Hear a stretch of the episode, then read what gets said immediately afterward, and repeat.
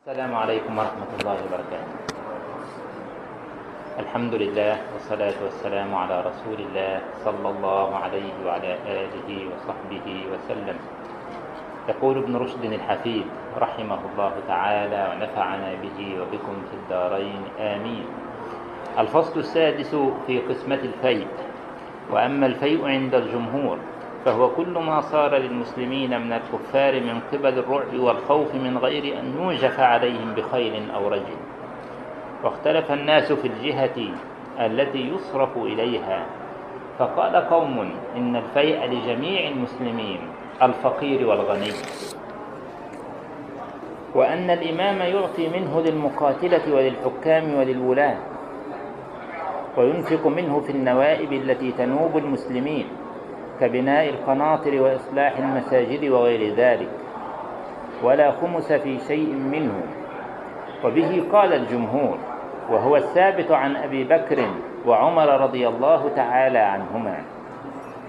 وقال الشافعي بل فيه الخمس والخمس مقسوم على الأصناف الذين ذكروا في آية الغنائم وهم الأصناف الذين ذكروا في الخمس بعينه من الغنيمة.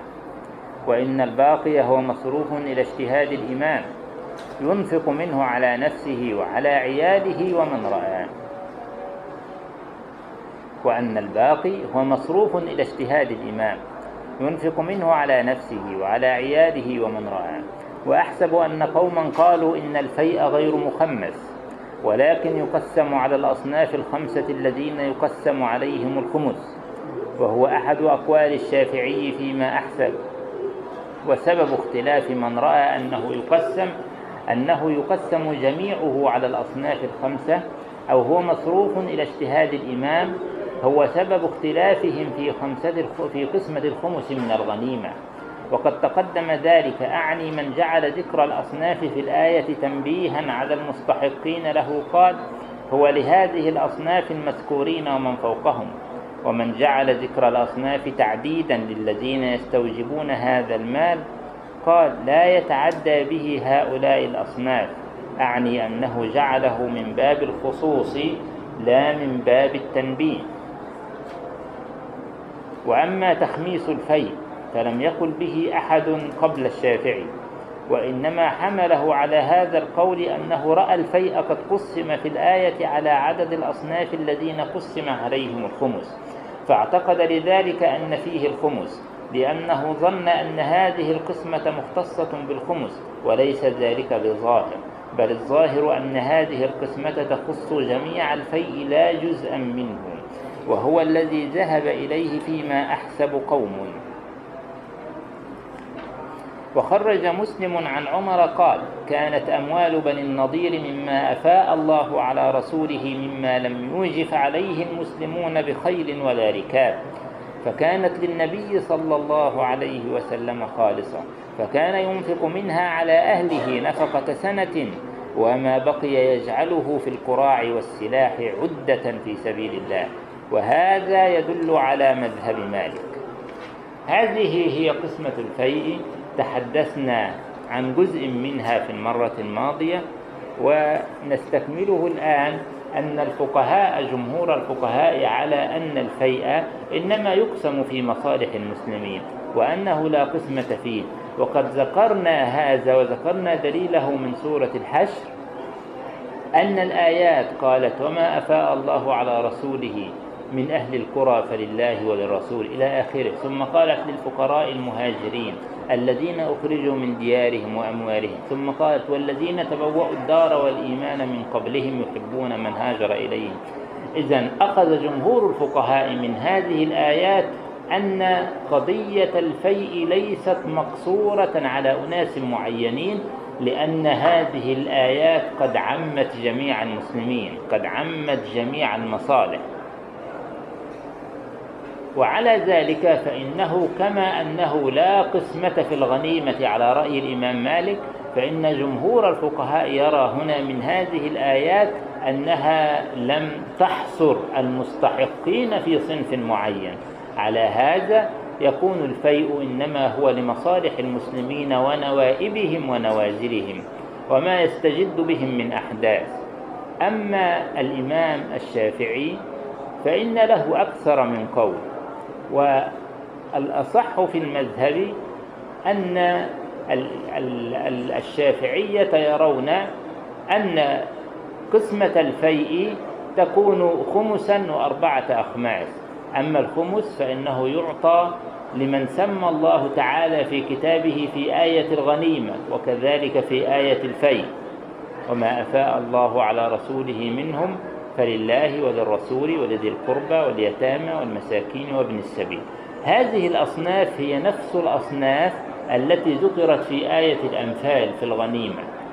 ومن هنا أخذ الإمام الشافعي أن الخمس كما يقسم على أصناف الغنيمة في آية الأنفال فإنه يقسم على آية الفيء في سورة الحشر لأن الأصناف الذين ذكرتهم آية الحشر في نظر الإمام الشافعي هم نفسهم الأصناف الذين ذكرتهم آية الأنفال في الغنيمة. الفقراء فلله وللرسول ولذي القربى واليتامى والمساكين وابن السبيل دي آية الحشر. هي نفسها هذه الأصناف الموجودة في آية الغنيمة في سورة الأنفال. لذلك رأى الإمام الشافعي أن الخمس يقسم على هؤلاء الأصناف أيضا. وأما الأربعة الأخماس فإنها إما أن تصرف إلى مصالح المسلمين أو تصرف إلى اجتهاد الإمام وكلاهما قريب. لأن الإمام الشافعي قال هذا كان يصرف إلى النبي صلى الله عليه وسلم وقد كان النبي صلى الله عليه وسلم يأخذ منه ما يكفيه ثم يضع بقيته في مصالح المسلمين ونوائبهم.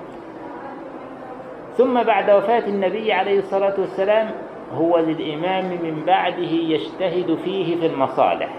إذا قضية أنه للإمام يجتهد فيه في مصالح الناس أو هو في المصالح العامة منذ البداية هو يعني القولان أشبه ما يكونان بقول واحد.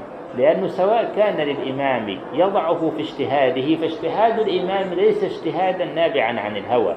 وإنما هو اشتباه اجتهاد نابع عن المشورة نابع عن مشورة أهل الحل والعقد الذين يختصون بنوائب المسلمين ومصالحهم. على كل حال الأربعة الأخماس عند الإمام الشافعي سيتفق فيها مع جمهور الفقهاء في أنها ستوضع في مصالح المسلمين. إذن الخلاف في قضية الخمس فقط. نعم. وهناك رأي ثالث يقوله ابن رشد أحسب أنه من قول الإمام الشافعي من أقوال الإمام الشافعي أيضا يقول إن أموال الفيء كلها ستقسم على هؤلاء الخمسة فلله وللرسول ولذي القربى واليتامى والمساكين وابن السبيل. وعرفنا أن كلمة لله وللرسول ليس المراد بأن الله تعالى محتاج إلى شيء فهو سبحانه وتعالى غني عن العالمين. وإنما معناها أنها ستصرف في المصالح العامة كما يقول بذلك الشافعية وغيرهم أن هذا مصارف الله ومصارف رسول الله هي علامة على المصالح العامة. وعلى ذلك فكل الأموال من أموالها من أولها إلى آخرها ستقسم على الخمسة الأصناف. إذا لن يكون على الرأي على القول الثاني للشافعي لن يكون هناك خمس وأربعة أخماس. إنما كل الأخماس يعني كل الفيء سيقسم على هذه الأصناف الخمسة ولا يتعدى بها غيرها. يعني الفقراء لابد أن يأخذوا اليتامى المساكين. إنما الذين يقولون إنها في المصالح العامة ربما يجدون أن هناك مصلحة هي أعظم حالة من مصلحة. هذه هي الفروق بين الآراء. الذين القول الثاني للإمام الشافعي أنها ستقسم على أن كل الفيء سيقسم على هذه الأصناف الخمسة معناها أنه سيقسم على هذه الأصناف الخمسة بالتساوي. يعني كل صنف من هذه الأصناف سيأخذ خمسا بالتساوي. إنما الذين يرون أنها في مصالح المسلمين يقولون لا قسمة. من الممكن أن الفقراء يأخذوا أقصى حظا من غيرهم. من الممكن أن إصلاح الطرق. يأخذ أكثر حظا من الممكن أن تمويل السلاح للجهاد في سبيله يأخذ أكثر حظا من غيره على حسب على حسب حاجة الدولة على حسب المصلحة العامة. هذا هو الفرق بين من يرى التخميس أنها ستقسم أخماسا يعني بالتساوي وأن هؤلاء الذين في الآية لا بد وأن يأخذوا. هذا فرق بينه وبين من يرى أن الفيء يصرف في مصالح المسلمين. فكلمة المصالح لا تحتاج إلى قسمة لأنه باجتهاد أهل الرأي قد يكون هناك مصلحة أعظم حالا من مصلحة أو حاجة أشد نزولا بالمسلمين من حاجة أخرى وهكذا. طبعا قضية التخميس ابن رشد اللي هي القول الثاني للإمام الشافعي ابن رشد يعلق عليه بقوله وأما تخميس الفيء فلم يقل به أحد قبل الشافعي وإنما حمله على هذا القول أنه رأى الفيء قد قسم في الآية على عدد الأصناف الذين قسم عليهم الخمس. ما معنى هذا الكلام؟ ابن رشد يحلل رأي الشافعي بقضية تخميس الفيء على الأصناف الخمسة فقط. كل الفيء يقسم على الأصناف الخمسة فقط بأن الإمام الشافعي نظر إلى الآية التي في الحج فلله وللرسول ولذي القربى واليتامى والمساكين. فاعتقد لذلك أن فيه الخمس لأنه ظن أن هذه القسمة مختصة بالخمس. ثم يعقب ابن رشد على هذا الكلام ويقول وليس ذلك بالظاهر بل الظاهر أن هذه القسمة تخص جميع الفيء لا جزءا منه وهو الذي ذهب إليه فيما أحسب قوم آه. هنا تخميس الفيء المراد بقضية التخميس الأولى هي الرأي الأول للإمام الشافعي. عندما قال الخمس يصرف في الأصناف الخمسة والأربعة أخماس يصرف في المصالح العامة. دي قضية تخميس الفيء. فابن رشد يقول من أين أخذ الشافعي هذا؟ يقول أخذها من آية الحشر. فلله وللرسول ولذي القربى إلى آخره. أن الخمس كما أنه كذلك في الغنيمة فهو كذلك في الفيء. ثم يعقب ابن رشد على هذا يقول وليس ذلك بالظاهر. وليس ذلك بالظاهر بل الظاهر أن هذه القسمة اللي هي الأصناف الخمسة ليست متعلقة بخمس الغنيمة فقط بخمس الفيء فقط وإنما متعلقة بكل الفيء من أوله إلى آخره كما قال فيما أحسب بذلك قوم فيما أحسب آه، فيما ذهب إليه فيما أحسب قوم. اللي هو القول الثاني للإمام الشافعي وهو القائل إن الفيء كله يوزع على على الأصناف الخمسة وليس خمس الفيء فقط هو الذي يعطى للأصناف الخمسة ده اللي بيرجحه ابن رشد بقوله بل الظاهر أن هذه القسمة فلله وللرسول ولذي القربى إلى آخره تخص جميع الفيء لا جزءا منه لا الخمس فقط. دول لا يستحقون الخمس فقط إنما يستحقون كل الفيء يوزع عليهم وهو الذي ذهب إليه فيما أحسب قومه إذا ابن رشد من هذا كأنه يرجح القول الثاني للإمام الشافعي وهو أن الفيء إنما يوزع على الأصناف الخمسة. لكن والله أعلم نظر الجمهور أوفى وأرجح في هذه المسألة وهو أن الفيء الذي لم يؤخذ بخيل ولا ركاب لم يوجف عليه المسلمون بقتال ولا بسلاح مثل ما حدث في بني النضير فإنه في هذه الحالة يصرف في مصالح المسلمين. وطبعا لا شك أنه من مصالح المسلمين مصارف هؤلاء الجنود الذين ذهبوا والذين سعوا والذين بث الله تعالى في قلوب العدو الرعب والخوف بسببهم.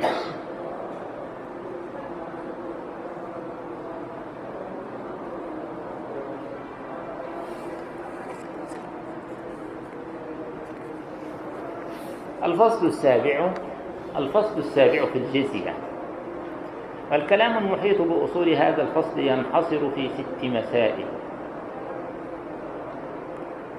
المسألة الأولى ممن يجوز أخذ الجزية الثانية على أي الأصناف منهم؟ تجب الجزية الثالثة كم تجب؟ الرابعة متى تجب ومتى تسقط؟ الخامسة كم أصناف الجزية؟ السادسة في ماذا يصرف مال الجزية؟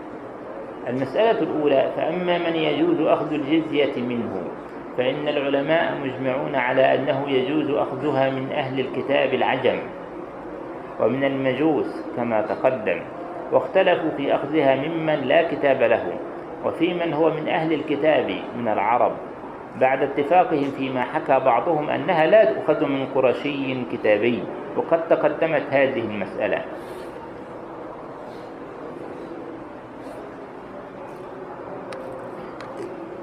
طبعا قضية الجزية وقضية أخذ الجزية هي الجزية في أصلها ماذا؟ عندما نعبر بالتعبير المعاصر الجزية في أصلها ضريبة لكنها ضريبة على الرأس يعني ضريبة على الشخص بخلاف الخراج فإنه ضريبة على الأرض يعني ضريبة الأطيان التي تسمى في القانون كذلك ضريبة الأطيان هذه كانت في القديم من الخراج. أما ضريبة الجزية أما ضريبة الرأس الشخص فهي آه هي الجزية لكنها تؤخذ من غير المسلم. طيب هل نستطيع أن أن نقول إن هناك ضريبة على الرأس في الإسلام؟ إذا إذا است يعني استعرنا فقط كلمة ضريبة إنما في الحقيقة الضريبة في القانون في المفهوم القانوني لها أبعاد أخرى ولها شكل آخر. إنما نستعير من قبيل التسامح في الألفاظ فقط. والضريبة ليست شيئا عباديا إنما شيء تراه الدولة للمصلحة العامة. فهناك مثلا على سبيل المثال في الفقه الإسلامي زكاة الفطر. زكاة الفطر على من تفرض على الشخص أم على المال؟ على المال. عفوا على الشخص. نعم. إذا هي من هذا تكون شبيهة بالجزية فقط من هذا الشبه فقط. إن هذه على الشخص وهذه على الشخص. وعمن تمونون كما قال النبي صلى الله عليه وسلم في صدقة الفطر. تمونون يعني عن عيالك الذين ترعاهم وتعولهم عنك وعنهم. إذا ليست زكاة الفطر متعلقة بالمال بقدر المال بقدر النصاب إلا عند الإمام أبي حنيفة. وعند الإمام أبي حنيفة في الحقيقة التقت الرأس والمال في قضية زكاة الفطر. على كل حال خلونا نتحدث عن مذهب الجمهور من أن زكاة الفطر إنما تفرض على الرأس. المسلم طبعا في الجزية تفرض على الرأس غير المسلم. من أهل الكتاب اتفاقا الذين هم أهل ذمة طيب لماذا كانت تفرض الجزية؟ كانت تفرض الجزية مقابل الحماية مقابل حماية أهل الذمة الذين لم يكونوا يشتركون في الحرب لم يكونوا يشتركون في الجيش المسلم. فكانت تفرض مقابل أن المسلمين يحمو يحمونهم ويحفظون عليهم ديارهم من أي غارة أغارت عليهم. كان هذا هو المقابل وهو هذه الضريبة. وهذه الضريبة عندما نقارنها بالزكاة المفروضة على المسلمين مثلا على سبيل المثال فإننا نجدها أقل من الزكاة المفروضة على المسلمين كثيرا. ففي الحديث أن النبي صلى الله عليه وسلم كان يأخذ من كل محتلم دينارا. من كل محتلم يعني من كل بالغ. دينار. في السنة.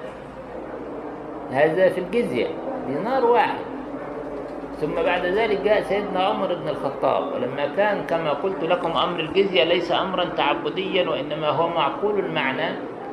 قسم سيدنا عمر الشرائح من أناس فقراء وإن كانوا يعملون إلى أناس متوسطي الحال يؤخذ عليهم أكثر إلى أناس أغنياء يؤخذ عليهم أكثر.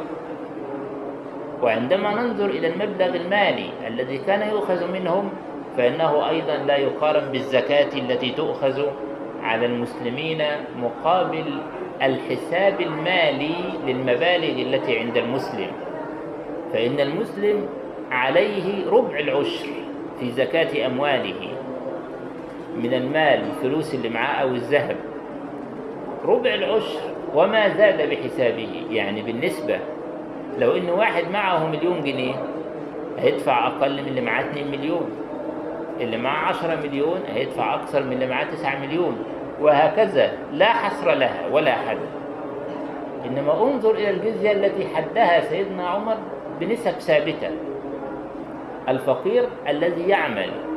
لماذا الفقير الذي يعمل؟ لأنه لم يأخذ من الفقير الذي لا يعمل ولا يأخذ من الفقير العاجز عن العمل مع أن الدولة الإسلامية تحمي الجميع لا تؤخذ من المرأة.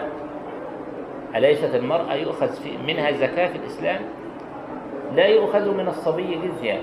أليس الصبي يؤخذ من ماله الزكاة في الإسلام على رأي جمهور الفقهاء؟ إذا قضية الجزية هي شيء بسيط جدا عندما نقارنها بالزكاة المفروضة على المسلمين. ومع ذلك على كل حال فقد قلت إن الجزية إنما تؤخذ مقابل الحماية. على أن أهل الذمة لا يشاركون في الجيش. وعلى ذلك فإن أهل الذمة لو شاركوا في الجيش لو شاركوا في الحرب خلاص ارتفعت هذه العلة. وعلى ذلك فإنهم لا يؤخذ منهم جزية لأنهم يشاركون في حماية الدولة كما يشارك المسلمون في حماية الدولة. هذا أنا أردت أن أوضحه في البداية حتى نعلم أن الأحكام المذكورة إنما جاءت على أهل الذمة الذين لا يشاركون في الحرب ولا رأي لهم في الحرب لا من قبيل المعاونة ولا من قبيل التخطيط ولا من قبيل المساعدة ولا من قبيل هذه الأشياء وهل يجوز اشتراك أهل الذمة في الحرب؟ لا بأس ما دام لم يثبت منهم خيانة كما لم يثبت من المسلم خيانة وعلى ذلك طبعا نصوص موجودة في السنة لكن ليس هذا موضوعنا حتى لا نطيل في غير الموضوع. المسألة الأولى فأما من يجوز أخذ الجزية منه فإن العلماء مجمعون على أنه يجوز أخذها من أهل الكتاب العجم ومن المجوس كما تقدم.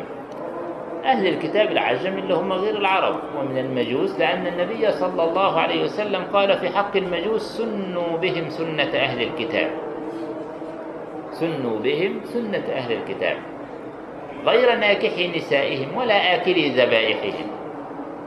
إذا سنوا بهم سنة أهل الكتاب يعني يجوز أن يكون المجوس أهل ذمة يجلسون في ديار المسلمين ويؤخذ منهم الجزية مقابل حمايتهم فإذا اشتركوا في الحرب واشتركوا يعني في الجيش وهكذا وفي حماية الدولة خلاص كما قلنا.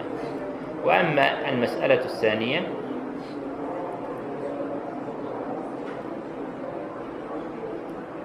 وينبغي أن نعلم ونحن في هذا الصدد ونتحدث عن قضية المجوس وهو أن النبي صلى الله عليه وسلم جعلهم في قضية الجزية كأهل الكتاب في حديثه صلى الله عليه وسلم سنوا بهم سنة أهل الكتاب.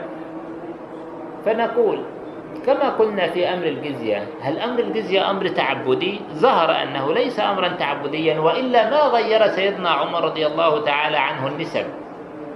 في قضية المبالغ التي تدفع أو التي تؤخذ منهم فكذلك قضية المبوس عندما يقول النبي صلى الله عليه وسلم سنوا بهم سنة أهل الكتاب. هل قضية المبوس أيضا قضية تعبدية؟ يعني ماذا لو أن هناك أناسا من غير الأديان السماوية يعيشون في ديار المسلمين وليسوا مبوسا؟ أيمكن أن نأخذ منهم الجزية كما تؤخذ من المجوس؟ هذا هو السؤال يعني لماذا المجوس بالذات؟ هل هي قضية تعبدية؟ إذا قلنا إنها ليست قضية تعبدية وهذا هو الغالب والله أعلم لأن أمر الجهاد كله مبني على السياسة الشرعية فليست قضية التعبد فيه بالأوضح وإن كانت نية المسلم على كل حال تضفي عليه طابع التعبد لكن في النهاية قضية كلمة التعبد معناها أن شيء أنه شيء لا تعلم له حكمة أصلا مع أن أمر الجهاد معروف أنه لحماية المسلمين أنه لصد الاعتداء أنه لنشر الدين في الأرض. إذا له حكم معروفة. وعلى ذلك ماذا كما قلنا لو نشرت الدعوة بدون قتال. ماذا لو أن أحدا لم يعتدي عليك هل دأب المسلمين أن يعتدوا على الآخر؟ ليس هذا. إذا قضية الحكمة الحكم معروفة وواضحة في الجهاد في سبيل الله. فمن هذا قضية المجوس الذين ذكرهم رسول الله صلى الله عليه وسلم. هل هي مسألة تعبدية؟ لا نستطيع أن نجزم بالتعبد فيها بل الأغلب أنها من باب المعقول.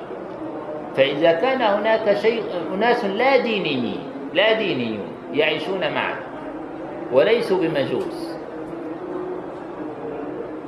وهم أهل ذمة. بمعنى ما معنى هنا أهل ذمة؟ أنهم لا يخونون العهد ولا يحاربون المسلمين. فلماذا لا تطبق عليهم نفس أحكام أهل الذمة ويدخلون في قضية أهل الذمة؟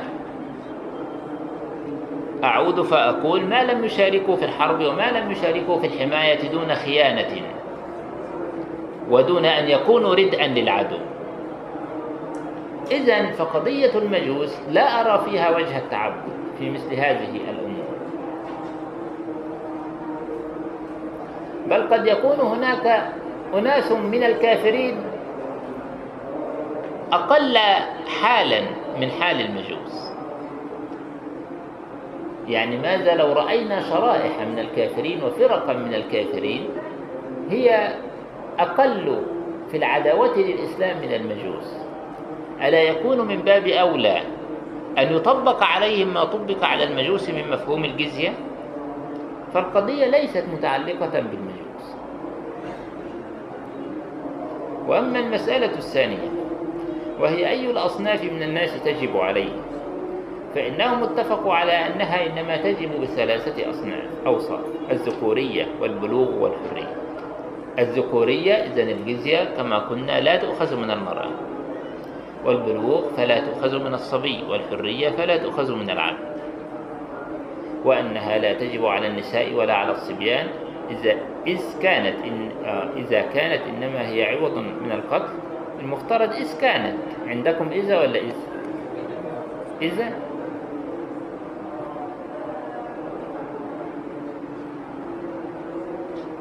طبعا الأوجه إذ للتعليل وليس إذا اللي هي الشرطية.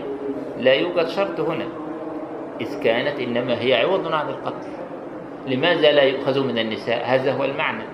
لماذا لا تؤخذ الجزية من الصبيان؟ لأنها عوض عن القتل. إذا إذ كانت إنما هي عوض عن القتل.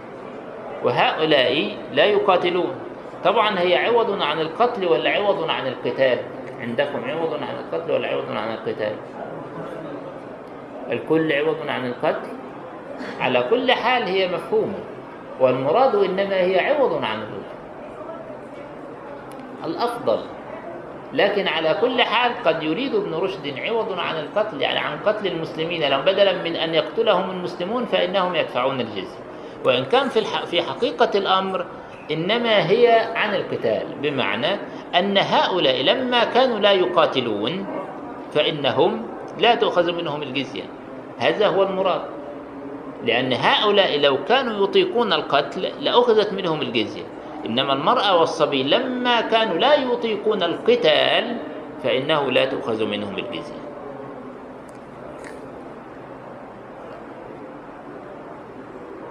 والقتل إنما هو متوجه بالأمر نحو الرجال البالغين.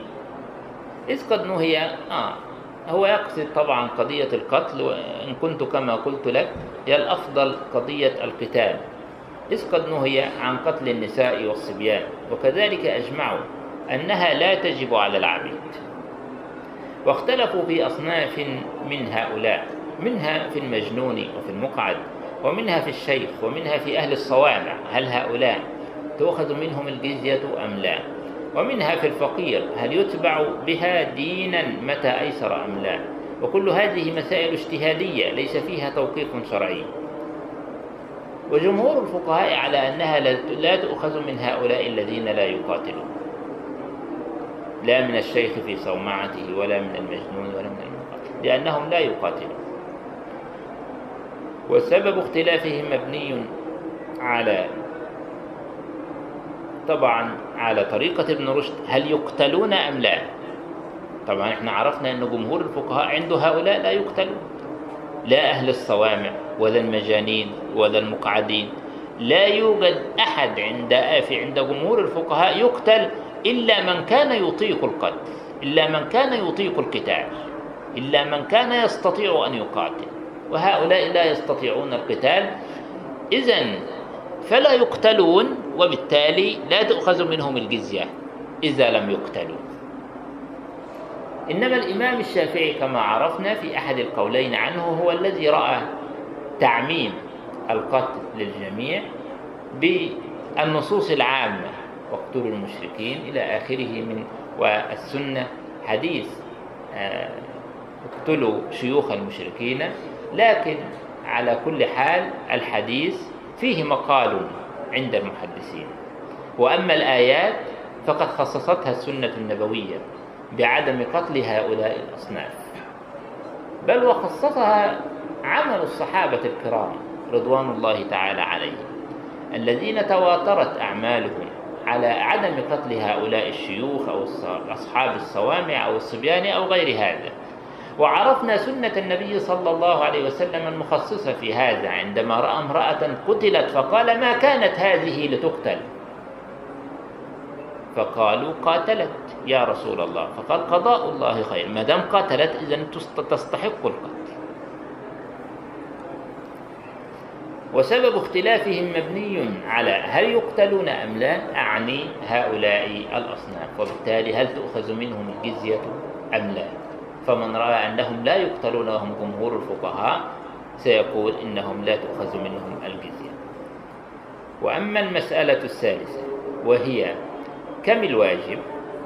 فإنهم اختلفوا في ذلك.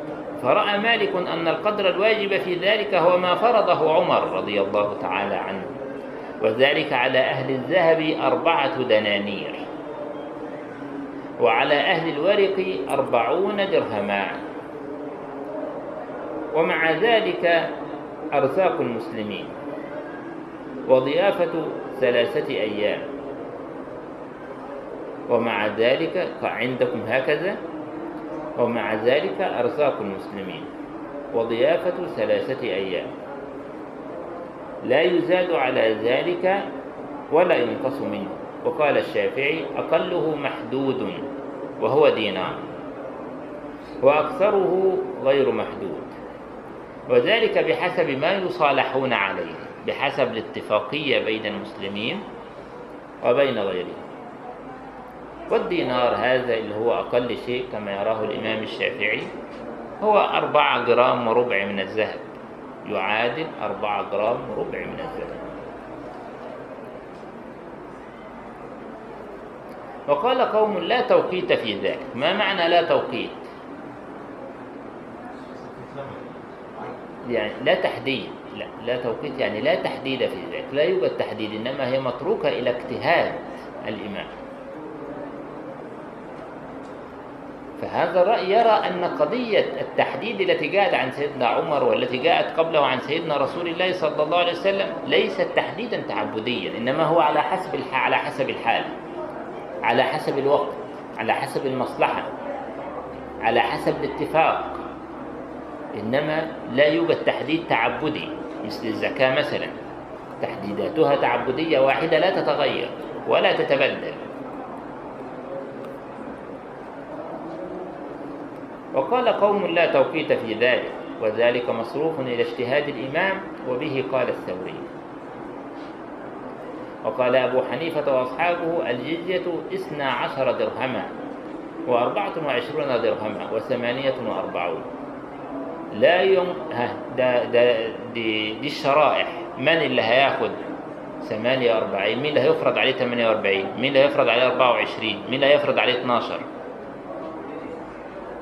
لا ينقص الفقير من اثني عشر درهما. إذن ال 12 من الفقير. ولا يزاد الغني على ثمانية وأربعين درهما. والوسط أربعة وعشرون درهما. متوسط الحال هيدفع أربعة وعشرين درهم. طبعا الدينار يساوي عشرة دراهم. الدينار بيساوي عشرة دراهم.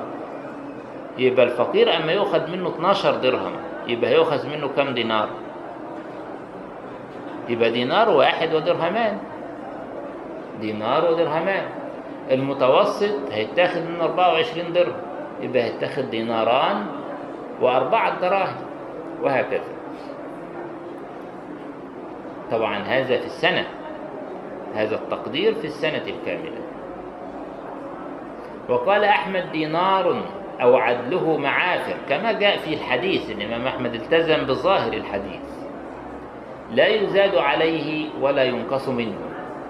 دينار كما جاء في الحديث للفقير وللغني وللكل.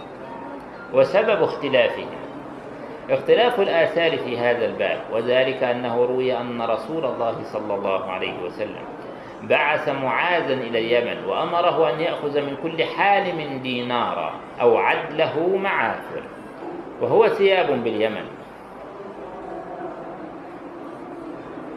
وثبت عن عمر أنه ضرب الجزية على أهل الذهب أربعة دنانير وعلى أهل الورق أربعين درهما.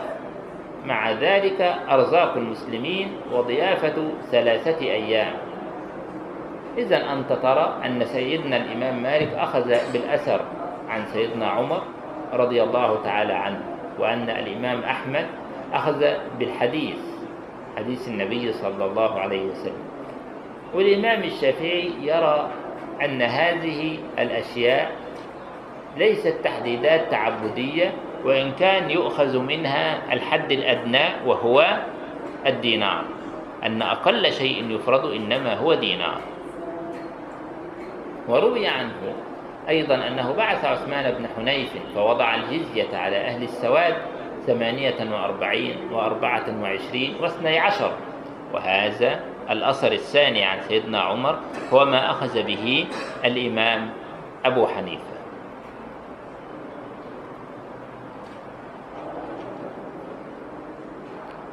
طبعا أهل السواد أهل الأرض. كلمة السواد الأرض الزراعية المراد بها الأرض الزراعية كأرض العراق.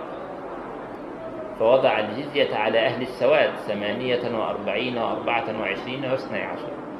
فمن حمل هذه الأحاديث كلها على التخيير وتمسك في ذلك بعموم ما ينطلق عليه اسم الجزية طبعا قضية الأرض ليس لها علاقة بالموضوع. الأرض الزراعية ليس لها علاقة بالموضوع إنما أرض السواد كانت تطلق على أرض العراق عامة. فبعث عثمان بن حنيف يأخذ من هذه الأرض أرض السواد التي كانت تتصف بالزراعة وقلت لك إن الاتصاف أو الصفة هنا ليست مرادة إنما المراد أن سيدنا عمر وجه عثمان إلى ناحية معينة يأخذ منها الجزية فوضع له الجزية هكذا. اثني عشر درهما وأربعة وعشرين وثمانية وأربعين. اثناشر للفقير المعتمل يعني الذي يعمل و أربعة وعشرين لمتوسط الحال وثمانية وأربعين درهما للغني. فمن حمل هذه الأحاديث كلها على التخيير وتمسك في ذلك بعموم ما ينطلق عليه اسم جزية إذ ليس في توقيت ذلك حديث عن النبي صلى الله عليه وسلم متفق على صحته وإنما ورد الكتاب في ذلك عاما حتى يعطوا الجزية عن يد وهم صاغرون. قال لا حد في ذلك وهو الأظهر والله أعلم. ومن جمع بين حديث معاذ اللي فيه دينار والثابت عن عمر. قال أقله محدود ولا حد لأكثره وهو مذهب. قال أقله محدود ولا حد لأكثره وهو مذهب. الإمام الشافعي أخذ في الحد الأدنى بحديث معاذ دينار وقال لا حد لأكثره. ومن رجح أحد حديثي عمر مين اللي هيرجح أحد حديثي عمر؟ أبو حنيفة هياخد بحديث سيدنا عمر والتاني الإمام مالك. وفي حديثين أثرين لسيدنا عمر. واحد أخذ به الإمام مالك وواحد أخذ به الإمام أبو حنيفة. ومن رجح أحد حديثي عمر قال إما بأربعين درهما وأربعة دنانير وإما بثمانية وأربعين درهما وأربعة وعشرين واثني عشر على ما تقدم. ومن رجح حديث معاذ لأنه مرفوع قال دينار فقط. أو عدله معافر. لا يزاد على ذلك ولا ينقص منه. وهو رأي من؟ رأي الإمام أحمد الذي أخذ بظاهر حديث سيدنا معاذ رضي الله تعالى عنه دينار أو عدله معافر يعني ثياب. كأن ما يساوي الدينار من الثياب التي كانت في اليمن لأن سيدنا معاذ ذهب يجمع منهم الجزية في اليمن كما ذهب يجمع منهم الزكاة في اليمن.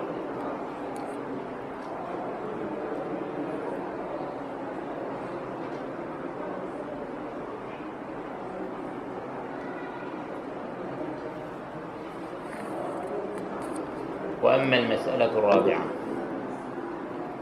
وهي متى تجب الجزية؟ فإنهم اتفقوا على أنها لا تجب إلا بعد الحول كل سنة. وأنها تسقط عنهم إذا وأنها تسقط عنه إذا أسلم قبل انقضاء الحول.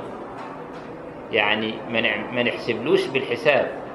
أنت كان عليك عشرة أشهر لأن أنت كنت ذمي في عشرة أشهر.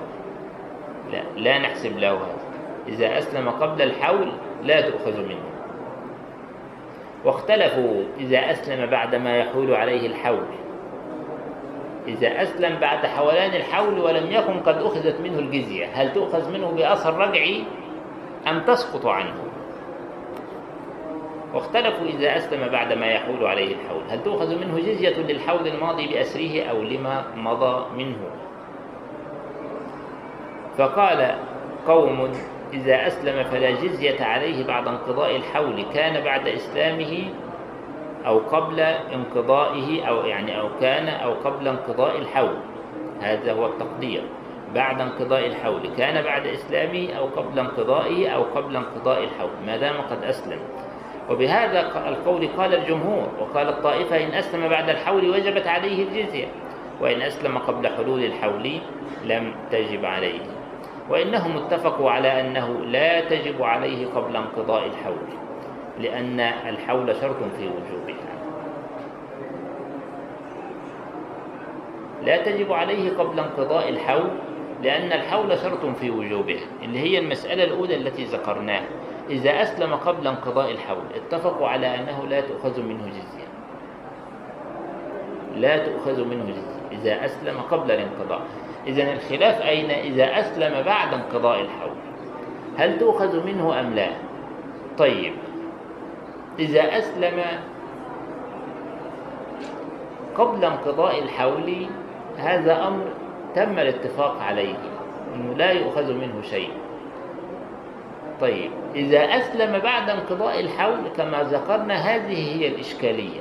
أسلم بعد انقضاء الحول ولم تكن قد أخذت منه الجزية. هل تؤخذ منه أم لا؟ هذا هو محل الاختلاف. البعض يقول تؤخذ منه لأنه مضى حول كامل كامل وهي تجب بالحول وقد مضى الحول. والبعض يقول تسقط عنه بإسلامه. إذا لا تؤخذ منه بأثر رجعي. وإنهم اتفقوا على أنه لا تجب عليه قبل انقضاء الحول لأن الحول شرط في وجوبها. فإذا وجد الرافع لها وهو الإسلام قبل تقرر الوجوب أعني قبل وجود شرط الوجوب فلم تجب وإنما اختلفوا بعد انقضاء الحول لأنها قد وجبت. فمن رأى أن الإسلام يهدم هذا الواجب في الكفر كما يهدم كثيرا من الواجبات قال تسقط عنه. وإن كان إسلامه بعد الحول وإن كان إسلامه بعد الحول فإنها تسقط منه. ومن رأى أنه لا يهدم الإسلام هذا الواجب كما لا يهدم كثيرا من الحقوق المترتبة مثل الديون وغير ذلك قال لا تسقط بعد انقضاء الحول تشبيها لها بديون العباد ومن وجب عليه دين للعبد عليه أن يؤديه. كذلك ضموها أو شبهوها بديون العباد. فسبب اختلافهم هو هل الإسلام يهدم الجزية الواجبة أو لا يهدمها؟ وأما المسألة الخامسة وهي كم أصناف الجزية؟ فإن الجزية عندهم ثلاثة أصناف جزية عنوية وهي هذه التي تكلمنا فيها أعني التي تفرض على الحربيين بعد غلبتهم يعني بعد الغلبة عليهم.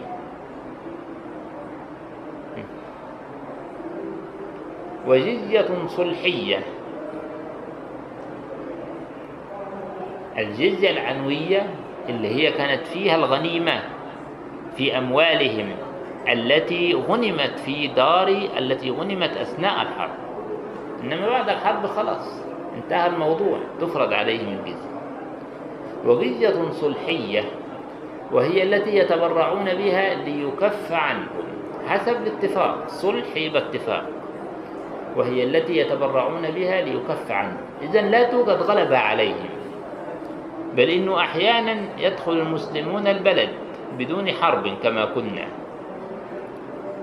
فيكون المتاع الذي وجدوه في البداية فيئا ما دام ليس بحرب. ثم بعد ذلك يتصالحون عن الجزية بقية الأعوام. وجزية صلحية وهي التي يتبرعون بها ليكف عنهم وهذه ليس فيها توقيت.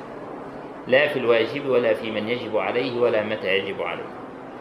وإنما ذلك كله راجع إلى الاتفاق الواقع في ذلك بين المسلمين وأهل الصلح إلا أن يقول قائل إنه إن كان قبول الجزية الصلحية واجبا على المسلمين فقد يجب أن يكون ها هنا قدر ما إذا أعطاه من أنفسهم الكفار وجب على المسلمين قبول ذلك منهم فيكون أقلها محدودا. وأكثرها غير محدود. على كل حال المراد في النهاية هو ما يكون أو ما يتفق عليه الطرفان عند الصلح على الجزية. قلنا إنها محدودة أو قلنا إنها غير محدودة فهو خلاف لا أثر له. في النهاية هناك ما يتصالح عليه المسلمون وغيرهم هذا هو المقدار الواجب الدفع حينئذ.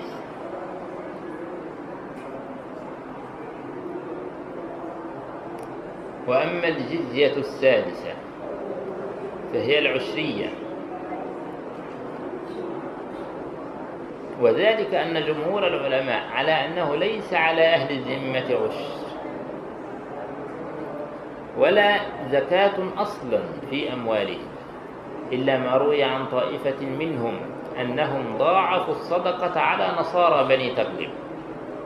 ضاعفوا الصدقة على نصارى بني تغلب. وهل النصارى عليهم صدقة يدفعونها؟ الصدقة هذه مال يدفع تعبدا لوجه الله الكريم يرجى ثوابه. فهل النصارى عليهم مثل هذه الصدقة؟ لا طبعا. إنما كل ما في الأمر أن نصارى بني تغلب هؤلاء أنفوا أن يؤخذ منهم مال باسم الجزية باسم الجزية. وقالوا لسيدنا عمر رضي الله تعالى عنه ضاعفها علينا واجعلها زكاة. يعني إحنا لا توجد عندنا مشكلة في أن تضاعف علينا المال لكن لا تأخذه باسم الجزية إنما خذه باسم الزكاة. فرضي سيدنا عمر. لكن هل هي زكاة أو صدقة؟ لا. إنما هذا أيضا يعني نفهم منه قضية السياسة الشرعية في الاتفاقيات الدولية وفي معاملة غير المسلمين وفي تسيير أمور الدولة. إنه لا يوجد جمود. أنتم كل ما في الأمر لا تريدون الإسم ومع ذلك ستدفعون أكثر. خلاص. لا بأس. سموها كما تسموها. سموها زكاة سموها صدقة ولا مانع من هذا. فهذا يرجع إلى الكلمة التي ذكرناها في البداية وهي أن قضية الجزية ليست قضية تعبد. ولذلك سيدنا عمر قال لا تريدون كلمة الجزية عادي أهلا وسهلا لا مشكلة. وروي عنه رضي الله تعالى عنه أنه قال تعقيبا على هذا الكلام القوم حمقى رضوا بالمعنى وأبوا الاسم أبوا الاسم. هم رافضين كلمة الجزية ومع ذلك ما يدفعونه هو جزية بل هو جزية أكثر من غيره. وأما الجزية الثالثة فهي العشرية وذلك أن جمهور الفقهاء العلماء على أنه ليس على أهل الذمة عشر.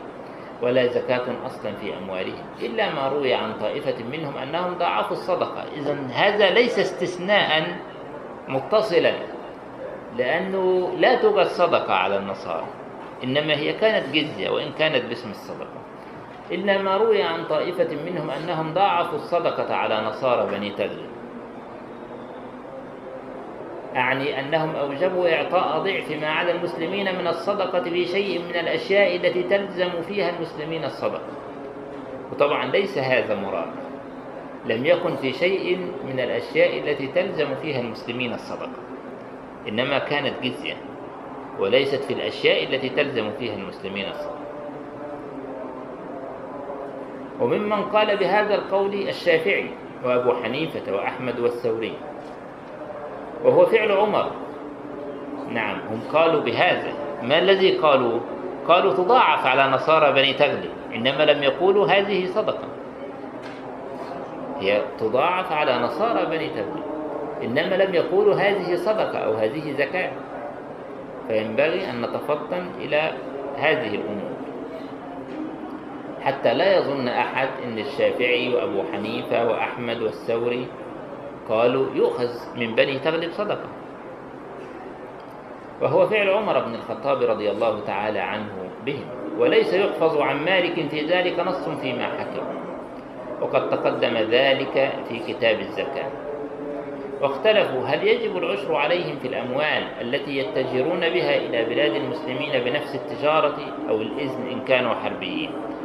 يعني الآن دخلوا مثلا بتجارة إلى المسلمين تجارة دولية بيننا وبينهم مثلا.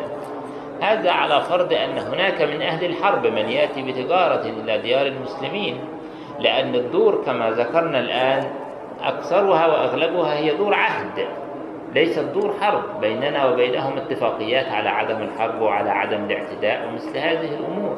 وهؤلاء هم الذين يتاجرون عندنا. فهل يؤخذ منهم عشر؟ ما معنى كلمة عشر هذه؟ هل معناها زكاة؟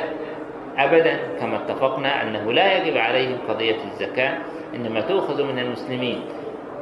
لكن العشر هنا ضريبة. اللي إحنا نستطيع إن إحنا الآن نسميها ضرائب جمركية.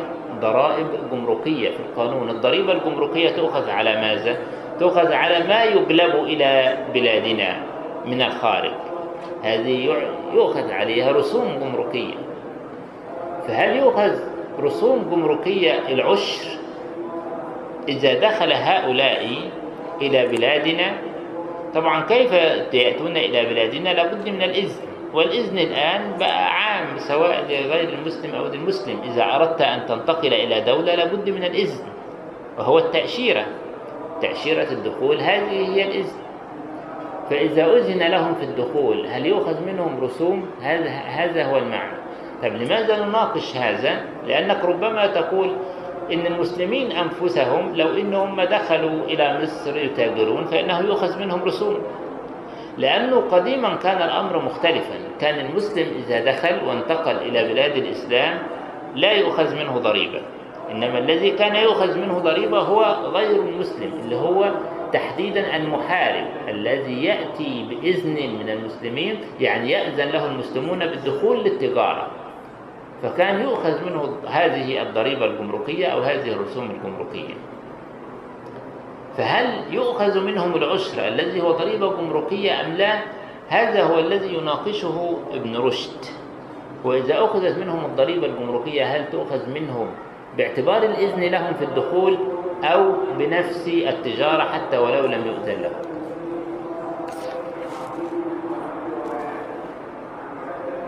واختلفوا هل يجب العشر عليهم في الأموال التي يتجرون بها إلى بلاد المسلمين بنفس التجارة أو الإذن إن كانوا حربيين.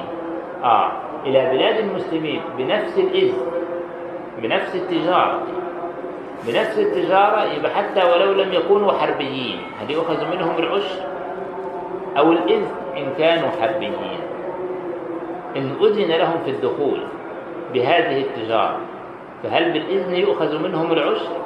أم لا تجب عليهم إلا بالشرط. ما معنى الشرط؟ إن إحنا نعرفهم إذا دخلتم فإنكم ستدفعون العشر إنما لا نجابههم ونقول لهم ما دام مأذون لكم بالتجارة إذا تدفعون العشر لابد أن يكون هناك اتفاقية بيننا وبينهم.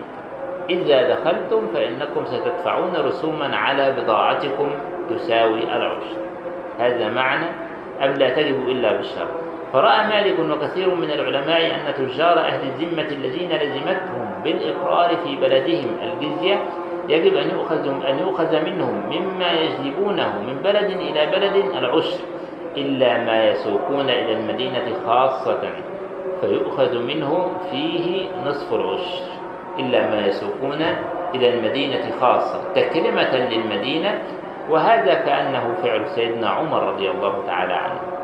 ووافقه أبو حنيفة في وجوبه في وجوب العشر اللي هو الضريبة بالإذن في التجارة. إذا أذن المسلمون لهم في التجارة إلى بلاد المسلمين أو بالتجارة نفسها. بمجرد التجارة حتى ولو داخل بلاد المسلمين يعني لم يغلبوها إنما دخلوا إلى بلاد المسلمين يتاجرون. فبنفس التجارة يؤخذ منهم العشر حتى ولو لم يجلبوها من الخارج. وخالفه في القدر خالف أبو حنيفة مالكا في القدر فقال الواجب عليهم نصف العشر. ومالك لم يشترط عليهم في العشر الواجب عنده نصابا ولا حولا. ومالك لم يشترط عليهم في العشر الواجب عنده نصابا ولا حولا وأما أبو حنيفة فاشترط في وجوب نصف العشر عليهم الحول والنصاب. ما الفرق؟ مالك لم يشترط عليهم في العشر الواجب عنده نصابا ولا حولا أما معنى عدم اشتراط النصاب يعني يؤخذ منهم العشر على بضاعة حتى ولو أن هذه البضاعة أقل من عشرين دينار يعني لا تساوي عشرين دينار من الذهب.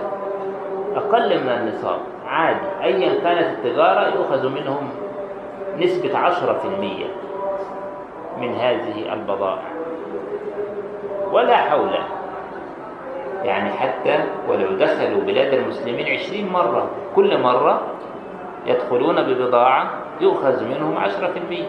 هذا معنى كلام الإمام مالك أنه لا يشترط نصابا ولا يشترط حولا. وأما أبو حنيفة فاشترط في وجوب نصف العشر عليهم الحول والنصاب. معنى ذلك أن هم لن يدفعوا إلا مرة واحدة في العام. كل ما في الأمر الحول والنصاب.